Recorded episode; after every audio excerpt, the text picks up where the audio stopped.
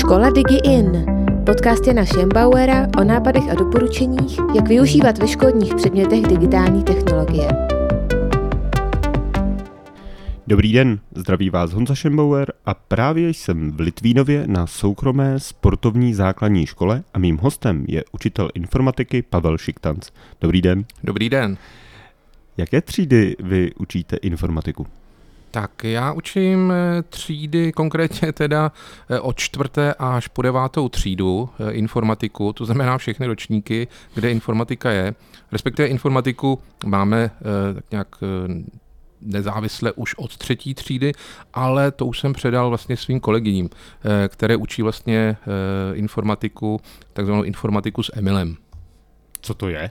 Informatika s Emilem. A to se učí v té třetí třídě? Ano, to už se učí ve třetí třídě. Je to v podstatě e, takový panáček Emil, kde je udělaná vlastně kompletně e, metodika, e, kde podstatě ten panáček pomocí aplikace a pracovního sešitu plní různé v podstatě úkoly, žáci tam hledají různá algoritmická řešení, mají něco sebrat, mají něco v podstatě udělat a tímhle tím způsobem vlastně už rozvíjíme eh, tu informatiku ještě dříve, než oficiálně je vlastně od té čtvrté třídy.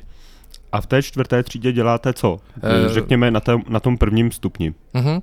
Tak uh, ono, ten Emil má v podstatě víc dílů a samozřejmě navazujeme uh, složitějšími vlastně věcmi, to znamená také tam pokračujeme informatiku s Emilem, ale vlastně už i další vlastně prvky, které souvisí s informatikou.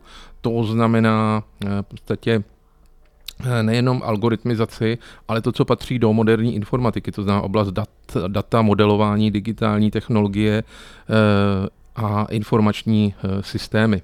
Jak to vypadá ta výuka? To už děti chodí do učebny s počítačema? Už, tom, už na tom prvním stupni? Uh, ne, máme přímo vlastně několik učeben počítačových a konkrétně máme teda jednu pevnou a jednu učebnu vlastně s notebookama, kde ty žáci v podstatě si ty eh, notebooky eh, vemou, eh, přihlásí se svým školním účtem a pokračují v podstatě dál v práci, to, co jim zadám, nebo zadá jiný učitel. To znamená, že vy si ty žáky v té informatice vlastně pipláte od té čtvrté třídy až do té deváté. Co, co, co dělají potom v... Vy máte tu možnost si s nima, s nima pracovat dlouhodobě. Takže co dělají potom na tom druhém stupni a kam až dojdete? No, tak uh, pořád se snažíme naplňovat v podstatě, když je to takové nové a mm, trošku i takové těžší, uh, právě tady ty čtyři oblasti, od kterých jsem se zmiňoval a každá ta oblast v podstatě uh, na sebe navazuje a graduje v podstatě dál a dál. To znamená uh, ve starších ročnících třeba, nebo když to vemu o těch mladších, tak se snažíme třeba rozstřídit data podle určitých prvků. No a potom v 8. a v 9. třídě už v podstatě se snaží žáci ve skupinkách vytvořit takový ucelený systém, kde třeba zařadí, já nevím, teď jsme dělali takové příšerky, které mají různé oči, e, prostě různé vlastnosti a oni musí sami určit v podstatě, jaká data se třeba hodí pro to, aby zaevidovali tyto informace. To znamená, kde je potřeba, aby byla jenom čísla, kde je možný udělat třeba jenom rozevírací seznam a udělat z toho takovou jako plnohodnotnou aplikaci například. Například, a to jste hovořil o, těch dat, o, o té oblasti těch dat a v těch dalších oblastech eh, se žáci učí co? Tak eh, v algoritmizaci třeba hodně využíváme právě práci se Scratchem, to znamená e, přímo aplikaci, která je v podstatě onlineová přes internet. Dále potom algoritmizaci prostřednictvím vlastně rozšiřujících robotických stat, jako je například Lego Mindstorm nebo Lego Vidu a také prostřednictvím takzvaného eh, mikrobitu, což je taková v podstatě destička, na které se dá připojit další eh, zařízení a můžeme na tom v podstatě eh, simulovat různé věci, například nějakou chytrou domácnost, chytré město a další v podstatě věci, které se dají do toho zapojit. Je toho opravdu celkem dost. A teďka by mě právě zajímalo, jak to na sebe navazuje v rámci těch jednotlivých ročníků. Když si vzpomenete, třeba když byste dal příklad, nejdřív děláme Lego, pak přecházíme do složitějších mikrobitů. Jak to, jak to přesně je? Eh, tak když to vím právě o té algoritmizace, tak eh, na prvním stupni máme takzvané eh, Lego výdu, což je takové jednodušší programování pomocí bloků, potom pomocí metodiky v podstatě zpracovanou na e-myšlení děláme právě programování ve Scratchi. No a na vyšších ročnících vlastně do toho přidáváme složitější věci, jako různé podmínky, práce s proměnými, to, co je v podstatě už plnohodnotné takové programování, se dalo říct, ale ty děti musí u toho daleko víc v podstatě přemýšlet, aby vyřešili eh, konkrétní problém. Například eh, dneska jsme třeba dělali eh, před hodinou zapojování do mikrobitu LED pásku, no a oni musí vlastně naprogramovat ten LED pásek tak, aby se choval jako světelný had, takže musí rozsvítit nějakou diodu, aby přešla na další zároveň za sebou, aby zhasla, no a to už jako je složitější jsou prvky. Samotný mikrobit eh, v podstatě eh, umí mm, zobrazovat určité události na displeji, například texty, ale i nějaké hodnoty z eh, čidel, to znamená třeba teplotu, úroveň osvětlení a podle toho třeba reagovat. To znamená, když klesne světelnost pod nějakou úroveň, automaticky se rozsvítí světlo. Když vlastně klesne třeba vlhkost, protože se dá připojit třeba i přídavný vlhkoměr, tak jsme simulovali třeba vlastně květináč, eh, který, u kterého, když dojde voda, tak se vlastně na pět vteřin eh, zapne eh, pumpa, která je připojená vlastně k nějaké vodě, to znamená do nějakého hrnku a ten květináč zalije třeba tímto způsobem. Když děláte takovéto pěkné projekty, tak jakým způsobem potom známkujete ty žáky v rámci informatiky nebo jakým způsobem testujete ty jejich znalosti? No já už se snažím, což je celkem docela těžký, abych eh, tu zodpovědnost známkování, u nás známky v podstatě nejsou jako čísla, ale eh, hodnocení se snažím už přesunout na děti. To znamená eh, podle nějaké škály v podstatě jim zadám, jak, jakým způsobem pracovali v té třídě a oni se sami v podstatě ohodnotí a mám takovou zkušenost, protože jsou vedený vlastně už od první třídy k tomu sebehodnocení, že opravdu poctivě nebo kolikrát spíš se až podhodnotí, že musím tomu pomoct, že eh, se třeba napíšou, že takhle dobře nepracovali eh, na určitém projektu, tak u některých dětí vím, že musím pomoct, že eh, vidím, že třeba pracovali akorát se neumí tolik jakoby ještě dobře ohodnotit. To znamená, to hodnocení se snažím v podstatě tu zodpovědnost přesunout na ty žáky. Není to jednoduché, je to taková uh, delší mm, vlastně taková dlouhodobá záležitost, ale začíná to pomalu eh, slavit úspěchy. Já jsem se právě chtěl zeptat, jak takové ten výsledek toho, toho sebehodnocení, jak, jak to vypadá? Je, je, to, je to, řekněme, odstavec, nebo jako jak, jak vel, velké to sebehodnocení ty žáci dělají? Tak je to samozřejmě, eh, záleží na, na nějakém projektu. Například eh, máme nějaký projekt, kde mají vytvořit na 3D tiskárně třeba nějakou Eh, figurku nebo nějakou hrací kostku, to je celkem jedno, tak se to většinou skládá z takových částí. Teď jsme dělali třeba takový projekt, na, že žáci měli vlastně na 3D tiskárně vytvořit eh, hrací kostku, ale místo čísel bylo na stranách v podstatě eh, slovní druhy. To znamená, ve skupinkách si vylosovali, kdo bude mít podstatné jméno, přídavné jméno, příslovce a slovesa. Tyhle čtyři druhy mi v podstatě stačily. Takže oni se hodnotili ze třech eh, v podstatě kategorií. První kategorie byla, že museli vlastně tu kostku vůbec vymodelovat v nějakém eh, modelovacím eh, programu.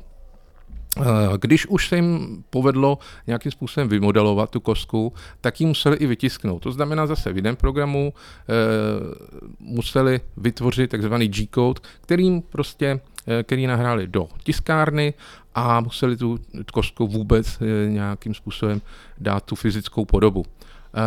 A ta třetí, taková, hm, řekl bych, jako nejméně prioritní Eh, volba byla ta, že ty žáci vlastně si hodili tou kostkou a jaký vlastně, jaké slovo jim eh, padlo, tak na ty slova museli vytvořit eh, příběh, respektive příběh, kde se objevovaly ty slova a to byla třetí část ohodnocení. Všechna tato tři vlastně ohodnocení neboli kritéria jsou potom tvořena čtyřmi takovými samostatnými výroky. Například, když to vemu od té kostky, od toho modelu, tak první výrok byl vytvořím kostku vlastně v modelovacím programu a nepotřebuju k tomu žádnou pomoc. Další kritérium bylo kostku vymodeluju, ale potřebuju malou pomoc od učitele nebo spolužáka. Třetí možnost byla, e, nedaří se mi vytvořit prostě tu kocku, musel jsem požádat o pomoc, ale nakonec jsem ji e, vytvořil s chybami. No a čtvrtá možnost je většinou úplně ta negativní, že se mu nepodařilo to vytvořit. Na základě těchto připravených podstatě kritérií si sám žák e, v podstatě vybere, jak se mu v podstatě dařilo.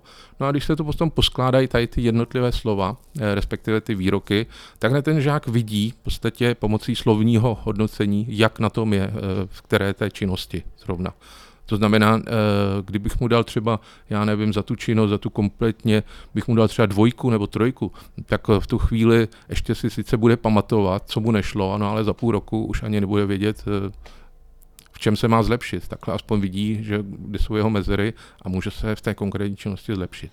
A výstupní hodnocení u vás vypadá jak na konci uh, poletí a na konci roku? Eh, výstupní hodnocení eh, vypadá v podstatě stejně, to znamená, tato kritéria, zatím tato kritéria jsou v podstatě zobrazována ve formě výroků ano, spíše ano, spíše ne, ne a podle nějakého ob, eh, ob, bodování, že eh, každému kritériu jsme přiřadili eh, nějaký vlastně počet bodů a na základě těchto těch počet bodů převádíme vlastně na známku do systému, kam tu známku musíme napsat, to znamená do školy online a samozřejmě pro žáky devátých i šestých tří, které třeba přechází, nebo pátý tří, které přechází na Gimple nebo na jedné školy, musíme to převést na známky. Mm-hmm, chápu. Vy jste zmínil ty 3D tiskárny, které využíváte ve výuce. Je ještě něco, na co jsme třeba zapomněli a teďka nejenom v rámci informatiky, říkal jste tady Emila, mm-hmm. mikrobity, 3D tiskárny, tak jestli je ještě něco, s čím pracujete a ještě jste to nezmínil? Tak eh, třeba, co si tak musím rychle vybavit. I Scratch jste zmínil, ano, že Scratch, děláte... Scratch to je taková eh, v podstatě um, už taková stálice v informatice, mm-hmm. potom práci s ozoboty, což jsou takový malink, malinký robůci, potom taková uh, stavebnice, která se jmenuje Scutigo, kde zase vlastně se učí uh, algoritmizaci. V jiných ročnících, ale i v informatice jsem využil vlastně používání virtuálních brýlí, protože vlastně na škole používáme virtuální brýle a je to opravdu takové zajímavé zpestření té výuky, nejenom teda v informatice, ale i v ostatních předmětech. To, co už jsem zmiňoval, v podstatě mikrobity, 3D tiskárny, máme jednu laserovou eh, gravírovačku, to znamená, eh, zkoušíme takové jednoduché projekty vypálit si třeba na dřevo, a nebo třeba i na mobilní telefon eh, nějaké v podstatě znaky a tvary. Dále teda samozřejmě máme notebooky, chromebooky, interaktivní projektory, interaktivní panely a snažíme se teda taková myšlenka, aby vlastně budoucí první třídy byly vybaveny vlastně dotykovým velkoformátovým displejem. Takže se nám to zatím povedlo do čtyřech tříd, snad se nám to podaří ještě v podstatě dál, aby byl celý první stupeň každým rokem v podstatě pokrytý. Já jsem se bavil s panem ředitelem a vy máte ty žáky, si vedete tou informatikou a tou novou informatikou uh, velmi zajímavě. A teďka uh, dám příklad. Přijde uh, nějaký talentovaný hokejista, například z Ostravy, nebo nedej bože z jiné země, a přijde k vám do třídy a ta jeho znalost, ať už je to z důvodu toho, že přišel z jiné školy, nebo z toho, že ten učitel informatiky na to nedával takový důraz, na tu výuku, tak jeho vstupní eh, znalosti jsou menší. Jak potom reagujete na to, aby on dohnal vlastně ty další, další žáky? Eh, já mám zkušenost v podstatě s obouma. Eh, to znamená s oběma typy žáků. Přišel, co si vzpomínám taky, Eh, jeden eh, žák, který je v 8. třídě a který naopak eh, zřejmě měli tu informatiku na docela vysoké úrovni. A ten zapad velice rychle. To znamená, první, co jsem udělal, jsem mu zkusil dát nějaké příklady onlineové ze systému Umíme to, což je takový ucelený systém, kde je spousta různých předmětů a informatika je tam na velké úrovni. Na druhou stranu mm, jsem se setkal v podstatě i se žákyní, kde opravdu ta informatika nebyla zřejmě na valné eh, podstatě úrovni. Snažím se potom jí eh, napřed jakoby začlenit do té informatiky tak, že eh, poprosím v podstatě spolužáky, jestli by jí pomohli aspoň se základními údaji. To znamená, největší kámen úrazu občas bývá u těchto žáků vůbec přihlášení a zapamatování hesla. Takováhle triviální věc, ale snažím se vést žáky k tomu, že to heslo je Eh, něco, s čím stejně se už narodili a co budou asi používat celý život a snažit se vtip, eh, štěpovat, aby používali takzvaná silná hesla. S tím mají kolikrát problém i některé učitelé, jo, si zapamatovat eh, opravdu nějaká, nějaké delší hesla a na těchto žácích v podstatě to poznám. Ale co si tak vzpomínám, tak to začlenění je celkem v podstatě rychlé. Jo. Není potřeba, v podstatě každý v podstatě je přizpůsoben na to své tempo, a některé projekty právě jsou dány nejenom přes ty robotické různé stavebnice, ale právě přes ty systémy, jak jsem zmiňoval, třeba umíme to, ale i jiné, kde čerpám inspiraci od různých kolegů v podstatě z republiky. Pracují žáci i na informatice i doma, třeba formou nějakých projektů nebo domácích úkolů? Na informatice v podstatě pracují, ano, musí pracovat eh, i doma. A to zejména eh, hlavně eh, Takhle, nedávám úplně úkoly v podstatě žákům, chci, aby vlastně spolupracovali hlavně ve škole ale při nějaké dlouhodobější absenci eh, vlastně je nutné, aby vypracovali aspoň to minimum, na což máme vlastně ve škole zavedený systém už od distanční výuky, eh, takzvaný Google Classroom, kde v podstatě dáváme eh, materiály těm žákům a žáci, které vlastně nejsou ve škole a nemůžou se zúčastnit těch projektů, tak eh, dávám takové individuální eh, v podstatě úkoly, aby aspoň eh, něco právě vytvořili, protože třeba s 3D tiskárnou, že jo, nemůžou pracovat doma s mikrobity, to nemůžou to jo, s robotickou, tak si to samozřejmě řeší těmito onlineovými aplikacemi, jako je právě třeba to umíme to, nebo umíme informatiku, po případě nějaký projektík ve Scratchi.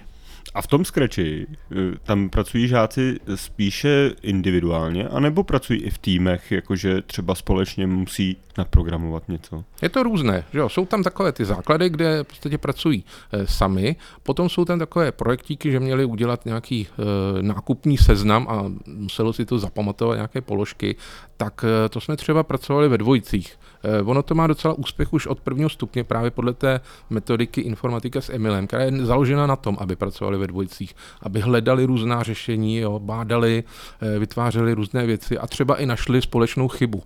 A podobně je to i na druhém stupni, že v podstatě cílem hodiny je, jak jsem třeba zmiňoval, vytvořit nějaký e, nákupní seznam, e, který e, bude vlastně skreč si nějakým způsobem pamatovat a vytvořit na to příběh, tak se osvědčilo v podstatě pracovat ve dvojicích a nemusí i ve dvojicích, může třeba i víc žáků najednou a dost důležitý taky je, aby potom i nazdíleli třeba to své řešení. To znamená, výhoda je právě těch velkoplošných panelů, eh, že eh, vlastně ještě eh, tam dodáváme přídavné zařízení, takzvaný Chromecast, kde můžou potom bezdrátově potom se připojit i notebookama, i jakýmkoliv zařízením a zobrazit tyto výsledky na monitoru. Takže eh, tímhle tím způsobem v podstatě se snažím rozvíjet eh, tu informatiku spíš jako i další oblasti. To znamená nejenom vlastní informatiku, ale i tu komunikaci, eh, společnou práci, práci ve skupinách, a tak dále. no to mě právě napadá, že když máte takovéto velmi dobré technologické zázemí, tak jestli toho využívají i učitelé v jiných předmětech, jestli třeba jim děl, dáváte nějakou podporu v tom smyslu, že jim třeba ukážete, jak se to dá použít a oni se to potom snaží uh, zavést i do výuky, řekněme, jiného předmětu. Ano, takovou podporu samozřejmě dávám, je to jsou dokonce i součástí mých pracovních povinností. To znamená, když se nakoupí nové eh, v podstatě panely, tak vždycky jako ukážu eh, paním učitelkám eh, prvních tříd, jak se s tím pracuje, jak můžou prostě tam kreslit různě, využít to jako klasickou tabuli, linkovanou tabuli, to znamená to, co pro ty žáky potřebují. Ukážeme si samozřejmě, jak se i připojují v podstatě bezdrátově a no, ale samozřejmě každý má trošku pořád jiný vztah k té technice, takže e, jde to dopředu, ale jde to pomálu, takhle to řeknu. Chápu. No. A teďka, když vy máte tu rozšířenou mm, vý, rozšířenou výuku tělesné výchovy. Jak, jak pracují s těmi technologiemi, nebo chtějí eh, od vás nějakou podporu i učitelé tělesné výchovy, že, že třeba jim radíte, co by mohli použít ve výuce, nebo že oni sami vlastně používají nějaké technologie eh, v, to, v, to, v té tělesné výchově? No, v tělesné výchově uh, vlastně už učitelé dřívější době, ještě před covidem, využívali v podstatě hodinky Garmin, které měly nějaký GPS uh, v podstatě vybavení. Uh, v současné době uh, na tom tělocviku využíváme hlavně v jedné tělocvičně vlastně projektor s připojenými reprobednami, kde mají teda možnost v podstatě pouštět v podstatě různé skladby a různé v podstatě nějaké motivační eh, výukové cvičení nebo cvičební metody a tímhle tím způsobem vlastně také rozšiřují vlastně, nebo zahrnují eh, vlastně eh, tu digitální technologii i do tělocviku.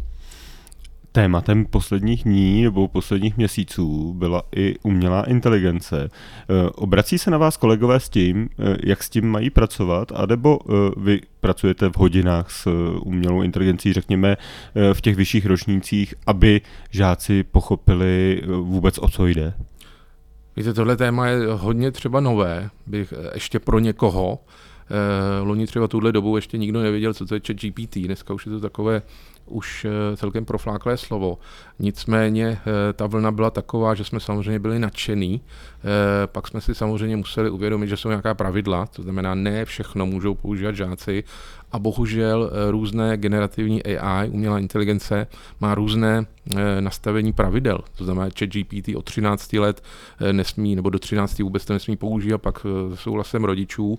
No, já na informatice, já samozřejmě určitě se tomu nebráním, naopak to prosazu, ale konkrétně třeba takové jiné záležitosti AI, to znamená, snažím se třeba ukázat žákům právě, jak jim může pomoct něco při výuce, aby na tím nestrávili spoustu času. To znamená, nejsem třeba příznivcem toho, aby když učitel řekne, udělejte prezentaci na téma, tak aby tou tvorbou prezentací se opravdu netrávili spoustu času, ale aby spíš trávili čas právě tím odprezentováním, tou komunikací.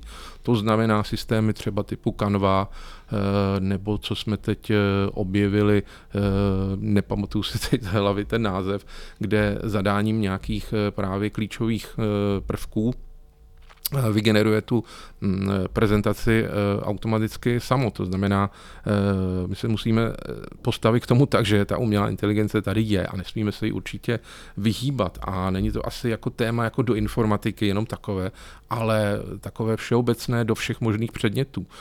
To znamená, že asi si budeme muset uvědomit, že zadat úkol typu vypracuj mi referát na téma Karel IV. je v dnešní době úplně nesmyslný, protože to umí jakákoliv generativní vlastně umělá inteligence, ale spíš hledat způsoby třeba ověřování nebo porovnávání dvou když to řeknu v tom dějepise, dvou panovníků a sám potom zjišťovat, který v podstatě třeba vládnou líp nebo hůř a samozřejmě o tom třeba vlastně diskutovat. No. Eh, takže tímhle tím způsobem. Nás čeká vlastně v letošním eh, době, nebo eh, jako každý rok, tvorba oborové práce v devátých ročnících, což je něco taková jako malá bakalářka, nebo jak to nazvat, prostě tě, děti musí v podstatě vytvořit nějaký výstup a nejlépe na nějaké téma, které je jim blízké a kterému by se třeba i mohli i v budoucnu věnovat. No a to už se úplně nabízí, že, jo, že v podstatě ty žáci by to tak nějak podvodně nechali si vypracovat právě touhletou umělou inteligencí.